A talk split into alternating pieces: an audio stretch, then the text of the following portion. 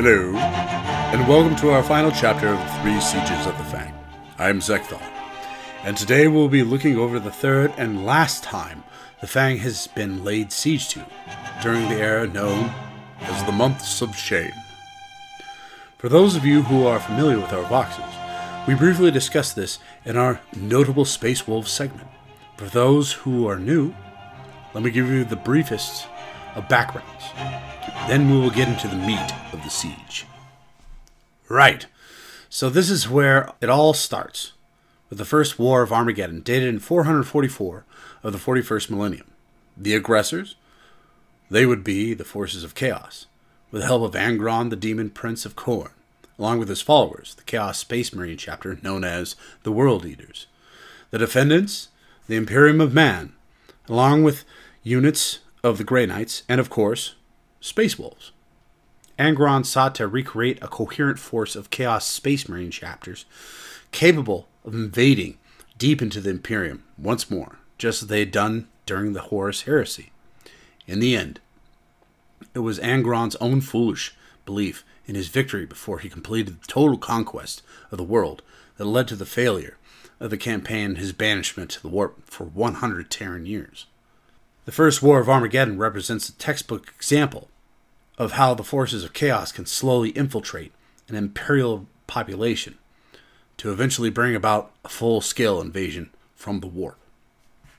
The war also unleashed an internal conflict between the time of 444 to 445 in the 41st millennium between the Inquisition and the Space Wolves, who took issue of the Inquisition's decision to quarantine and sterilize the entire surviving populace of Armageddon. The Inquisition did this on the sole principle to maintain imperial policies of secrecy concerning the existence of chaos and its demonic minions. The great wolf Logan Grimnar saw this action as an outright betrayal of the Imperium's highest ideals, and the Space Wolves initiated a campaign of cat and mouse against the Inquisition. Scooping up the survivors of Armageddon, he escaped on his fleet and began to disperse them across the galaxy. In response, the Inquisition gave chase, catching some of the humans, missing most. The conflict eventually resulted in an orbital battle over the Space Wolves' homeworld of Fenris between the Space Wolves chapter fleet and the Inquisitorial fleet under the command of Inquisitor Lord Kaisnaros. And that, folks, is where we get into the last siege of the Fang. Lord Kaisnaros arrived with his fleet to find the planet was virtually undefended, as the vast majority of the Space Wolves and their chapter fleet were dispersed on missions across the galaxy. Kaisnaros, directing operations from his flagship, asked for a parley with any ranking Space Wolf available, to which the few Space Wolves present agreed. Kaisnaros asked the Grey Knight Hyperion commanded respect amongst the Space Wolves because he was known as the Blade Breaker for his role in defeating the demon Primarch Angron on Armageddon, and Inquisitor Jarlsdottir to join him as representatives of the Grey Knights and the Inquisitorial Ordos, respectively. The team soon arrived at the Fang for the meeting. The Space Wolves had awoken the venerable dreadnought Bjorn the Fell Handed to deal with the inquisitorial party.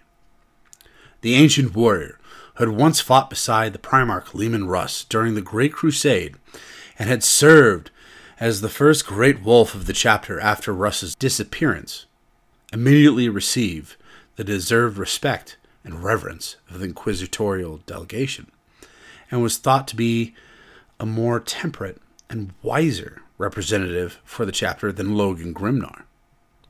While Kaisnoris asked for a parley, it wasn't much of one. He demanded complete obedience of the Space Wolves, as well as demanded them to help him with a crusade to hunt down Logan Grimnar and his followers and exterminate them as heretics of mankind. In exchange, he would leave the rest of the chapter alone. A rather small penance. Bjorn was not impressed countering that Kaisnoris was asking a noble, storied chapter that had served mankind since the time of the Emperor to bend the knee to a faceless bureaucrats who ruled according to expedience rather than honor. Further, this was a demand whilst the Inquisition's orbital guns were locked on the Fang.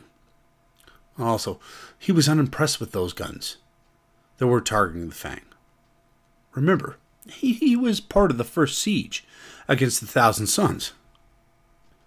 Bending down so the paling Inquisitor could see his face through the grim hole of the sarcophagus, he growled politely that the Inquisitor needed more proof of such heresy to present at this case. Then they might have a conversation.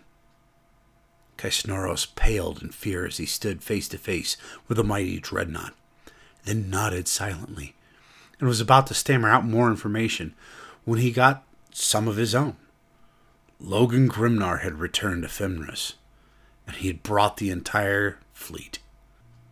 Hearing this, negotiations came to an obvious but abrupt halt as Kisnaros scurried back to his flagship, the Coral's Hope. Once back on his ship, Kisnaros sent panicked voxes to Grimnar's flagship. The response? Growls and howls of war. Grimnar began to engage the Inquisitor's fleet in close combat. How dare this little twerp assault the home of the sons of Russ? Getting a hold of himself, Kaisnaros exhibited remarkable calmness under pressure and fell back on his knowledge of naval tactics. He ordered half of the Inquisition assets to commence conventional only bombing of the Fang, whose defense batteries were already engaging the Armada, while coordinating the maneuvers of his, the rest of his ships. While the battle was raging, Grimnar had his flagship, the Skrymasach, come abreast of Coral's Hope where the Astartes vessel's superior shields, armor, and broadside proved deciding factors as the Coral's Hope's void shields failed first. Immediately, Grimnar and his Wolfguard teleported from the Skramshak to the bridge of the inquisitorial battlecruiser. As the Wolfguard caused mayhem on the bridge, Grimnar sprinted towards the command throne where Kaisnoris stood. Despite resistance by Hyperion, and one other Grey Knight, and with the assistance of Inquisitor Jarlsdottir. The Great Wolf quickly reached the Inquisitor Lord. Kaisnaros was unarmed, and he was a powerful psyker with telekinetic abilities. However, he did not have time to react, given the Great Wolf's speed and ferocity. For Grimnar, he gave one swift move and unceremoniously decapitated the Inquisitor Lord. Kaisnoros' death was not enough to placate the enraged space wolves, who continued their rampage, until shortly after, Bjorn the Fell Handed teleported to the bridge of the Coral's Hope and bade everyone to stop this madness.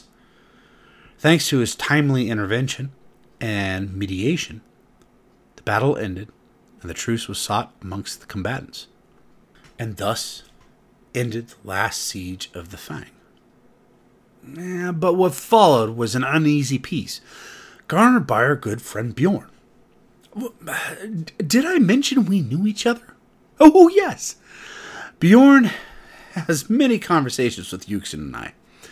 Although, if you asked him, he would say it's a recurring dream during his very deep sleeps between times he's awoken. But if you want to see a dreadnought jump, just ask Bjorn who Zekthar is. Anywho, it was our good friend Bjorn who garnered the peace between the Space Wolves and the Inquisition of Man. He told Grimnar to immediately cease hostilities and to find a compromise with the Inquisition and the Imperium. He then addressed Jarlsdottir and Hyperion as the ranking representatives of the Inquisition present, stating that no Inquisition ship should ever again appear over Fenris. Also, the Space Wolves who had learned of the Grey Knight's existence should not be mind wiped, as was normal in such cases, but instead Hyperion should personally explain the Grey Knight's mission and its importance to all the Astartes within the Fang. This way, no such conflict should ever again occur due to a misinterpretation or a misunderstanding and ignorance of the Inquisition's mission. The combatants reluctantly accepted terms, and that truly ended it. However, the terms of the truce were only accepted out of necessity out of both. The losses of the Space Wolves were extensive. During the eight month engagement of the Months of Shame, the chapter fleet was decimated. Many thousands of their chapter serfs or thralls had perished, and a large number of Astartes were dead or disabled. During the siege, the Fang was damaged even more severely than during Magnus the Red's first siege of the Fang during the 32nd millennium, we talked about in the first vox. As many as four Imperial vessels had crashed into the massive fortress monastery itself, while the orbital bombardment had caused even more crippling damage. The Space Wolves' losses were mirrored by the Inquisition. The Grey Knights specifically suffered serious casualties, with several of the chapter starships lost, as well as a Brotherhood strength contingent of irreplaceable Grey Knight Astartes. The casualties came on the heel of the first war of the Armageddon campaign, which had already cost both sides dearly. Even more damaging were the unspoken repercussions, the almost total breakdown of the trust between the Space Wolves and the Imperium authorities, especially the Inquisition. This also caused second guessing of the Inquisition by some Grey Knights. Yet at the end of the mess, it was concluded that the chaos hadn't spread through the ranks of the Inquisition, and to this day they still work hand in hand with the Ordos Malleus, the demon hunting segment of the Inquisition. Yet still today, the Grey Knights are more cautious of what the Ordos Malleus says. And while they may follow them, they follow on their own terms. After all, Kaisnoros prosecuted an eight month violent campaign against the celebrated loyalist first founding chapter of Space Marine and had exclusive call on Brotherhood strength force of the Grey Knights, using them clearly outside of their demon hunting mission parameters. Kaisnaros' mandate was coming from the higher echelons of the Inquisition, as was made obvious during the discussion of the truce terms among the assembled inquisitors over Fenris. Which makes sense. The Inquisition has always had a problem with the Space Wolves, especially their keeping units of the Wulfen. Mark my words, this was no chaos driven scourge on the Wolves, but a heavy handed tactic to try to bring the Sons of Russ to heel. Yet the Inquisitors had no choice but to accept the truce.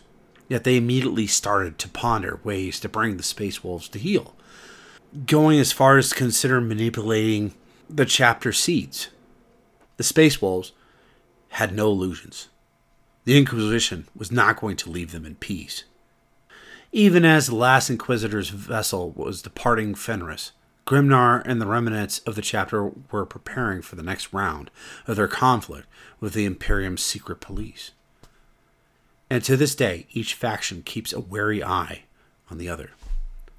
It's it's honestly sad.